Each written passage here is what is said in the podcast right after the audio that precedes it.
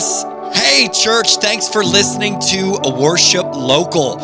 This is Frontier Church's podcast where we exist for the glory of Jesus and the joy of Des Moines. And today's podcast is going to be a little bit different. And the reason why it's going to be a little bit different is because I didn't preach the sermon that we had planned last Sunday my bad. I went a different direction. So, as a result, that's left the sermon series that we concluded last Sunday, that's left the sermon series unfinished. So, in this podcast, what I'm going to do is I'm going to teach a little bit about our fifth and final spiritual practice, the seasons. The seasons and the practice of the seasons is, of all of our practices, the most surprising spiritual practice at Frontier Church. It's the practice that is the newest to me. So we can't just skip over this practice and take it for granted. Instead, what we're going to do is we're going to dig deep and we're going to take a deep dive over the next 30, 40 minutes together. I love you and I hope this podcast helps you worship local. Okay, so I'm going to talk about the fifth spiritual practice at Frontier Church for the next half an hour. The seasons, right? Our other four are scripture, solitude, Sabbath, self denial. And that leaves us with the final of the five, the season. So I'll start with a, a clear definition of what we mean when, when we use the word seasons, what it means that one of the seasons is a spiritual discipline at Frontier Church. So for those of you who love clarity, um, for those of you who have a, a pen and a notebook, here it is, bro. The seasons is the practice of allowing the liturgical calendar to shape your walk with Jesus, primarily by engaging in three different seasons throughout the year Advent, Lent, and, and Pentecost. And so, my, my, my goal in this in this podcast is to present the liturgical calendar, uh, specifically Advent, Lent, and Pentecost. My my goal during this episode is to present the liturgical calendar to you as a formational adventure through the life, death, resurrection, and ascension of King Jesus. Okay, it's a it's a formational adventure not not just a cold dead lifeless ritualistic well this is what the church eh, you know has been doing for the last you know couple thousand years i want us to see it primarily as a formational adventure and to get there is going to take all types of work. I think that raises all sorts of questions. These are the common questions that we get, like how do the liturgical seasons practically shape and help our walk with Jesus? Or to phrase the question just a little bit differently, how are liturgical seasons like Advent, Lent, and Pentecost not just cold, lifeless, ritualistic traditions, but actually exciting personal adventures with the Lord Jesus Christ? These are these are big questions. Big questions. I love those questions.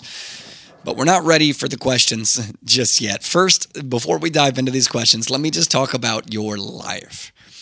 There's this horrifying but profound scene from Charles Dickens' classic novels, Great Expectations.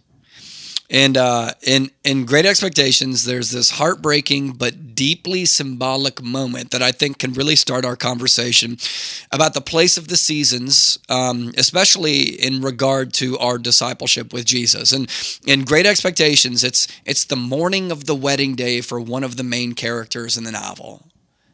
Right? She's supposed to be the best day of her life. She's she's looking forward to marrying the man of her dreams Prince Charming, looking forward to her big, beautiful day in her beautiful wedding dress. And then at 8:40 a.m., she receives a letter. And this letter informs her that the groom is not coming to the wedding. Okay, so this is heartbreaking. It's wedding day. She receives a letter at 8:40 a.m that her future husband is not coming to the wedding. This is heartbreaking. How does how does she respond? This is where things get so heartbreaking and, and interesting. Um, this woman in Great Expectations, she responds by stopping all the clocks in her house. She stops all of the clocks at her house exactly at the time when the letter arrives. She stops all the clocks at her house at exactly 8:40 a.m.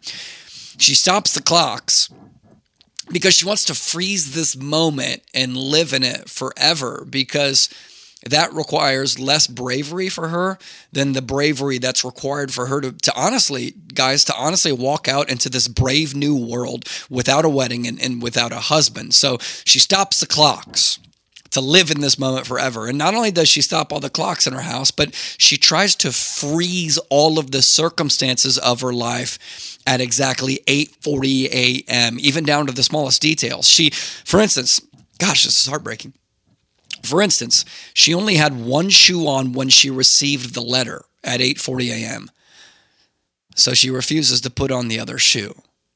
Not only does she stop all the clocks in her house, but she refuses to put away the wedding cake that's on the table. She refuses to even take off her wedding dress. And so she spends the rest of her life in a wedding dress that eventually yellows. And she lets the wedding cake on the table mold because she refuses to put it away. Stops the clocks at 8:40 a.m. And to me, this is a picture of modern life. In modern life, what we've done, it seems to me, is we've stopped all of the clocks. We view time entirely as secular. Time only exists to tell us when to go to work and when we're off work, right? Time no longer feels like it exists to teach about God and our covenant with God and the story of God. Time exists to tell me when I need to wake up and when I need to take my medication and when my favorite TV show is on. And, and since we view time as secular, we experience time as secular. It feels flat. Every day feels the same. Every season feels the same, besides the temperature rising and dropping. Monday, Tuesday, Wednesday, Thursday, Friday, and then thank God the weekend, and then Monday, Tuesday, Wednesday, Thursday, Friday, and thank God then the weekend, as modern scholars phrase it in a way that I think is really helpful, modern life has become disenchanted. Ah, isn't that, isn't that such a good word? Disenchanted. It's been robbed of all of its crushing lows and soaring highs, all of its complexities and all of its seasons of deep penitence and seasons of embarrassingly exuberant joy. And, and, these highs and lows throughout the year are the things that really give life texture. And so modern life feels like it has no texture. It's just Monday, Tuesday, Wednesday. Uh, you get the point, right? It's not an adventure that as it unfolds tells a story. It's just a rote script that we stick to. And this is this is not how the people of God have historically viewed time. This is a relatively new phenomenon. Biblically, Time exists to teach us about the reality of God and the story of God. And, and that means that historically, there's been something called a liturgical calendar that, in order to teach us about the reality of God and the story of God, has take has, has it kind of it's, it's it takes us through these crushing lows and soaring highs of life with God. And not only does it teach us not only does it teach us about God, but time exists in order to invite us to participate in the story of God, right? A way of thinking about it is that the sun spins around the earth by the sovereignty of God, not just to sustain human existence, but to walk us through the highs and lows of the story of God through cold seasons and through hot seasons. And that's why the church has developed a liturgical calendar. What a what a liturgical calendar does is it makes sure that we tell time in reference to the story of God. and make sure that when we tell time, we, we do so by making God the main reference point of time, not just like our, our nine to five jobs. And that when we see life when we see life this way and when we see time this way no longer as flat but as a rich invitation that points us into the story of God then all of a sudden our wedding dress doesn't yellow. Right? Our our cakes don't mold our lives are no longer flat and boring like the modern world wants our lives to be. So, what I want to do, well, actually, so before I get practical, let me just read a quote from one of my favorite theologians. Let me see if I can find it here. Give me, give me one second. Um, here's a quote from N.T. Wright. He says, the one thing that we can be sure of is that inhabitants in first century Palestine with Jesus did not think of space, time, and matter in quite the way that we do. And if we're going to understand Jesus, it's vital to grasp the difference between his world and ours. In particular, in my own generation, we have watched the erosion of special time. When I was growing up, Sunday was certainly special, and other days like Good Friday were special too. But now, virtually all days are alike. People work from Monday to Friday, but still, many people are finding their working week reaching its climax on Saturday and Sunday. And this is true for seasons and years. Few people, even Christians, know when it's Advent or Lent, and even those who do really don't do much about them. And so he he goes on to say, if we're going to come to the Bible and the stories about Jesus with this modern view of time, we'll never understand what Jesus was all about. So we need to take a deep breath and explore the way in which people in Jesus' world would have thought about the vital element of time differently. I think that's uh, just a I think his observation is is totally true. I think that the modern world has disenchanted our relationship with time so that we no longer relate to time the same way that Jesus relates to time.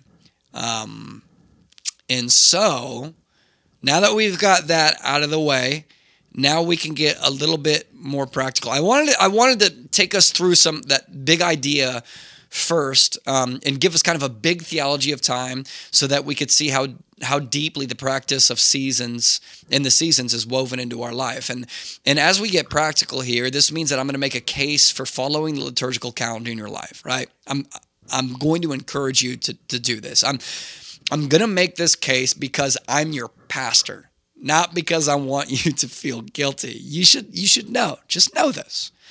You have complete and total freedom to not integrate the seasons into your life. And uh, to not do that in a way that's free from guilt. So, as I make the case for the liturgical calendar, keep in mind that you might draw different conclusions than me, and that's totally cool. But I want a pastor. So let's circle around to our initial questions. Um, if you remember, the initial questions we wrestled with at the beginning of this podcast were how do the liturgical seasons practically shape and help our walk with Jesus? Or to phrase the question a little bit differently, how are the liturgical seasons like Advent, Lent, and Pentecost not just cold, lifeless, ritualistic traditions, but actually exciting personal adventures with the Lord Jesus Christ? Great question. I've got three answers to it. Here's the first the seasons shape us as characters in the story of God. A lot of times when we read the Bible, we we see it as nothing more than information that we need to memorize or Bible verses that we need to memorize or raw bits of data that are true that we need to assent to intellectually and affirm. And of course, there's um, what you do with your mind is deeply important, and and the Bible is truth, right? But it's it's also a story.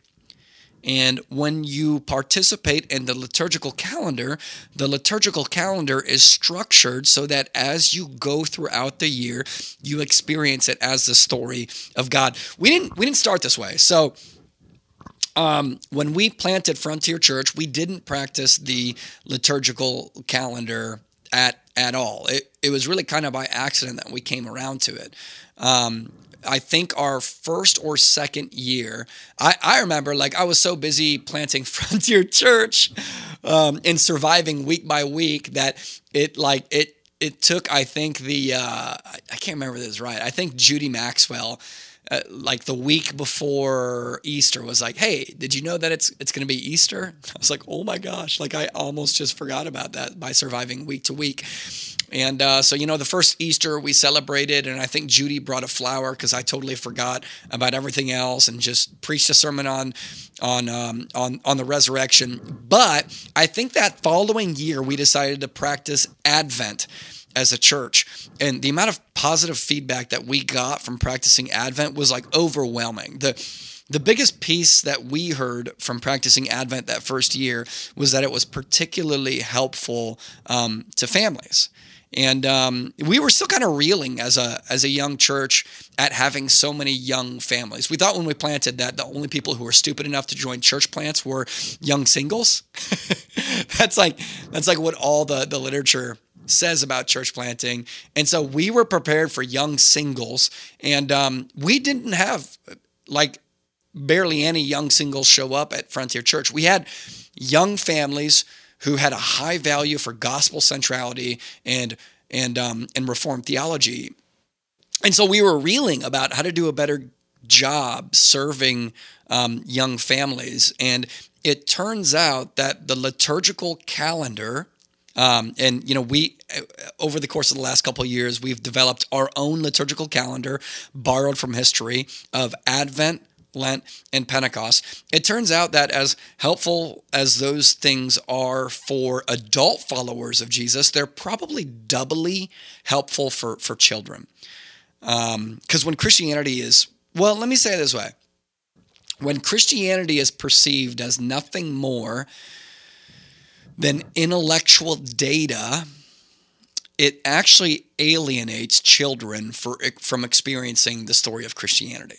Because there's only so much they can experience um, with, uh, with the intellectual development of a child, right?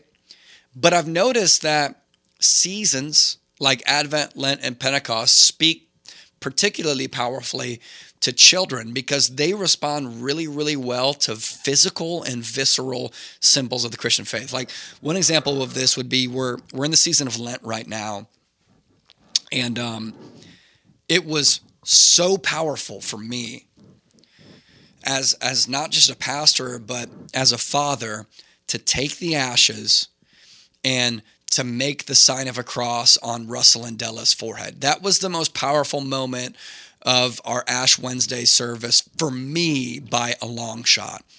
You know, as I put that ash cross on their forehead, I said, Russell, this is a reminder, buddy, that even though you're naughty, Jesus loves you. And um, my my kid, like that, just speaks to my kids. That ash cross on their forehead that night spoke to them in a way that sometimes my preaching doesn't. Like later later that night it was uh, 8 p.m and chloe and i put the kids down and to put the kids down we had to you know wash the cross off their forehead and they weren't particularly happy with that because chloe and i kept ours for the night. And um, later that night at 10 p.m or 9.30 p.m so like it's been an hour and a half and or two hours and della was supposed to be asleep already and she wasn't. And at like 10 p.m della calls me up right dad! And uh I reluctantly walk up the stairs and walk into the kid's bedroom and go over to Della's bed and Russell's asleep. I'm like, What's up, sweetheart? What's going on? You're supposed to be asleep. And she says, Dad, she says, I can't remember Jesus without the cross on my forehead. uh, uh, now she's probably trying to manipulate me into putting a cross back on her forehead, but nevertheless, like what a cool moment that speaks to how powerful um, moments like that in the liturgical calendar can reach the heart of a child in a way that intellectual data just just can't. Um, and so that's been really cool to see in the way that it shapes us into the into the story of God, right? I mean, so you look at our three seasons: um, Advent, Lent, and, and Pentecost, and and they really are shaped so that year after year you become a, a, character in in the story of God. For instance, in Advent, we learn to long for the first and second comings of Jesus, and that leads us all the way up to his birth on Christmas. And then Lent comes around. And in Lent, we learn to suffer with Jesus in the wilderness and, and on the cross. And the Lent season leads us all the way to his resurrection and Easter. And then by the time Pentecost comes around, we find ourselves huddled together with the historical church in order to ask the enthroned and ascended and resurrected Jesus to send his Holy Spirit out upon us. We, year after year, we become characters and I would even say participants in the story of God. And, and that's why um, the liturgical calendar has been so powerful throughout Christian history. Now, there's definitely been a little bit of a debate um, in various traditions and denominations a little bit of a debate at uh, at what events belong in the liturgical calendar. For instance, when you look at the Old Testament, um, the Old Testament liturgical calendar was filled to the brim with special events that spoke of the great works that God had done in their lives. Right? They they celebrated things like the Feast of Tabernacles or or the Passover and and uh, and stuff like that. And and by the time you you get to the early church um, and specifically the early church um, underneath Constantine, you know, um, formulates itself into Roman Catholicism. Right, it, it, it, changes. By the time we get to medieval Catholicism, um, it's not just a handful of liturgical seasons. Right, there's there's all of these saints days and um, and festivals and everything like that. And maybe those things are, are helpful. I'm a protestant so i don't practice those things. Um, as long as there's not worship of of saints involved in those it's like whatever you know whatever you got to do to remember the story of god. But um, but by the time the reformation comes around we have to realize is that the reformation wasn't just a reformation of the gospel. Certainly it was right? A reformation of bringing people back to um, the gospel of salvation by grace through faith in, in Christ alone. But it was also a reformation of, of liturgy. What Calvin did was he looked at what he felt like was a bloated liturgical calendar that was filled with too many saints' days and saints' festivals and he stripped it down to what he thought were the the minimal helpful components.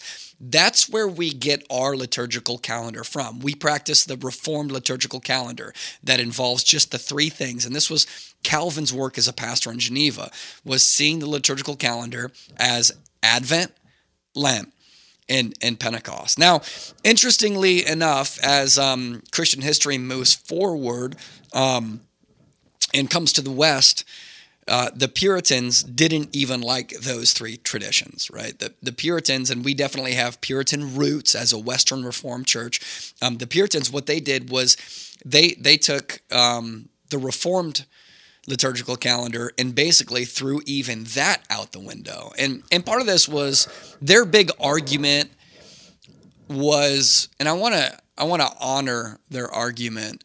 Their big argument was that if we drew attention to anything outside of the Lord's Day, right, Sabbath every Sunday, if we drew attention to, to any other events or holidays, we would we would end up not taking Sunday as seriously. That was their there was their argument that Advent and and Lent and Easter and Pentecost by practicing these things we we gave less gravitas and weight um, to the Lord's Day on, on Sunday. And I, you know, whatever, uh, I disagree with that. I think that you can practice those things and still have a huge and high vision for for Sunday mornings. But that's that's why most modern churches are just kind of they reject the liturgical calendar. And there's it's it's whatever, you know. Really, it like it is. Um, Nowhere in the 66 books of the Bible are we commanded to practice the liturgical calendar. I think it's a matter of wisdom and, and, and helpfulness. But one danger in not practicing the liturgical calendar as a church is that sometimes if you don't practice the liturgical calendar, um, the pulpit of your church gets characterized by whatever the pastor's hobby horses are, right? because then it's just a matter of sermon series. And um, a pastor can choose whatever sermon series he wants and neglect whatever ones he's he wants. And as a result of that, sometimes you can focus so much on the pastor's hobby horses and pet topics that you never hear much about um, the resurrection of Jesus, or you never hear you never experience deep moments of penitence and repentance um, because the church just focuses on another sermon series on leadership, right? And so I think the cool thing about the liturgical calendar is that it it's a helpful preventative measure put in place so that we don't just sit underneath the pulpit of whatever Cole feels like preaching, right? We're going to preach on repentance deeply during the Lent season. We're going to preach on the birth of Jesus and waiting for that in the Advent season. Um, we're going to preach on the resurrection of Jesus. You you get the point, right? I think this is helpful, and so that's the first way. Boy, I, that went way longer than I had I had hoped. Um, but that's the first point. I'll see if I can go quicker in, in, these next two. The first way that it shapes us is that it shapes us as characters in the story of God. Here's the second way that it shapes us it shapes us by providing us with the worldview of the scriptures. So you have to realize that the liturgical calendar came from a theological belief that's in in in the Bible. It's not something that the Israelites just dreamed up in the Old Testament. It's hey, life is kind of boring. What if we had some holidays, right? It it was motivated by a biblical view of the seasons, the calendar, and, and time. It's rooted particularly in the theological view of the Bible that teaches that quote the heavens declare the glory of God. The heavens declare the glory of God. So when we look out at nature, we're supposed to see things, objects that teach us about the life of God and the nature of God. Um, this is why John Calvin referred to creation as God's clothing. I love that image, right? It's God's clothing. It is not God. Don't make that mistake. But what creation does is it makes the invisible God, it makes his attributes visible to us. So when when a storm happens, we can look at that and be like, "Whoa, like God is powerful." Or when the seasons change, we have to realize that they're changing in order to teach us about God. This is why Martin Luther said that spring exists to teach us that the resurrection is true. isn't that isn't that great? Right? Spring exists to teach us that the resurrection is, is true. After a cold, lifeless winter where everything dies and our hope goes out the window, all of a sudden, through that last layer of snow in springtime, as the sun starts to melt the snow, there's there's a flower that pierces victoriously, pierces that layer of snow. And we should look at that and think, that's right, the resurrection is, is true, right? All of creation is an illustration of what relationship with God is, is like. This is why Calvin also referred to nature as, quote, the dazzling theater of the glory of God. When we look at trees, and we see their branches and leaves stretching upward to heaven, we should think, right, that's how I'm supposed to live my life. By looking up to God and by stretching my hands out in prayer and by worshiping Him and by participating in Advent, Lent, and Pentecost, we sync our lives up with the life of nature and we remember that we remember that the heavens declare the glory of God. Um, and I think that's that's pretty awesome. So that's the second way that it shapes us. It shapes us by giving us the worldview of the scriptures so that we look out at nature and we look at our calendars and we think, that's right, these things declare the glory of God. Here's the third and final way that uh, the seasons shape us. The seasons shape us into disciples of Jesus. I want to be super practical about this. And um, super forward um, about this because one of our goals as a church that practices the spiritual disciplines is that we would do the things that Jesus did. This is what it means to follow Jesus. It means that we do the things that Jesus did. That begs the question did Jesus practice the liturgical calendar? Well, you bet your butt he did, right? I mean, like, the cool thing about reading the life of Jesus in the Gospels is that not only was he present in the various festivals, and not only did he go to those parties and party hard with, with Israel, he did, but beyond that, what Jesus does is he schedules the most important redemptive work that he did around the liturgical calendar. It's almost like in the heavenly realm, Jesus circled some of the most important dates on the calendar and said, "This is when I'm going to do X, and this is when I'm going to do Y." Let me let me tell you what I'm I'm talking about here. There's the famous line from Jesus where Jesus says, "Whoever is thirsty, let him come to me." Now, what you have to realize is that as beautiful as those words are, they become doubly beautiful when you when you understand them in the backdrop of what season it is. And and the writer of the Gospels is clear about what seasons, what season that takes place in. When Jesus says, Whoever is thirsty, let him come to me, uh, the writer of Scripture records that that happens during the Feast of Tabernacles.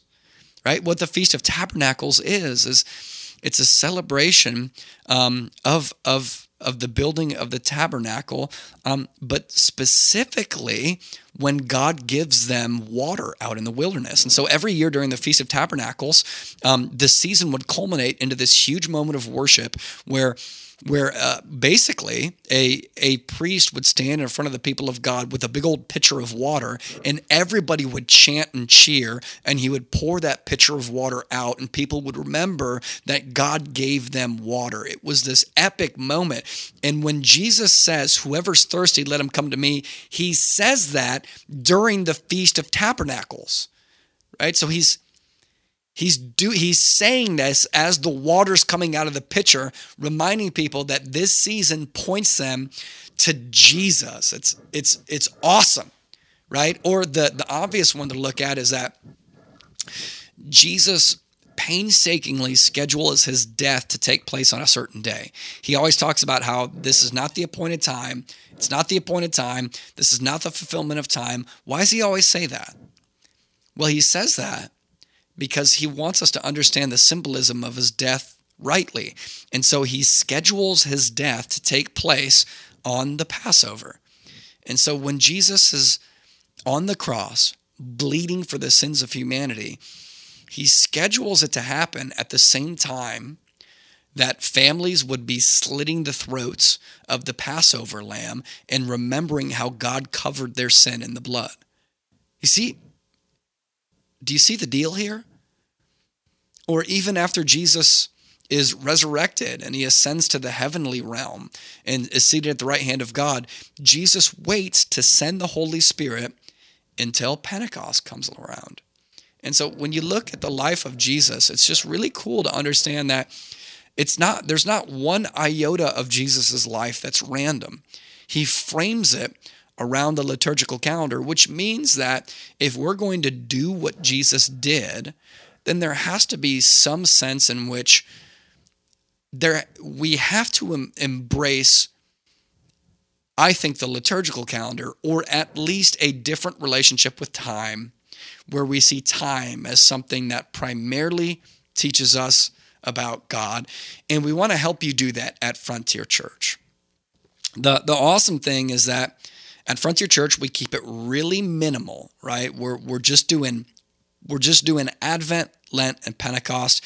You don't have to fill your life with a, a million confusing different holidays and holy days and everything like that just stick with us as a local church. And when our liturgical seasons come around, we just ask that you be open to it. We're going to shepherd you. We're going to lead you.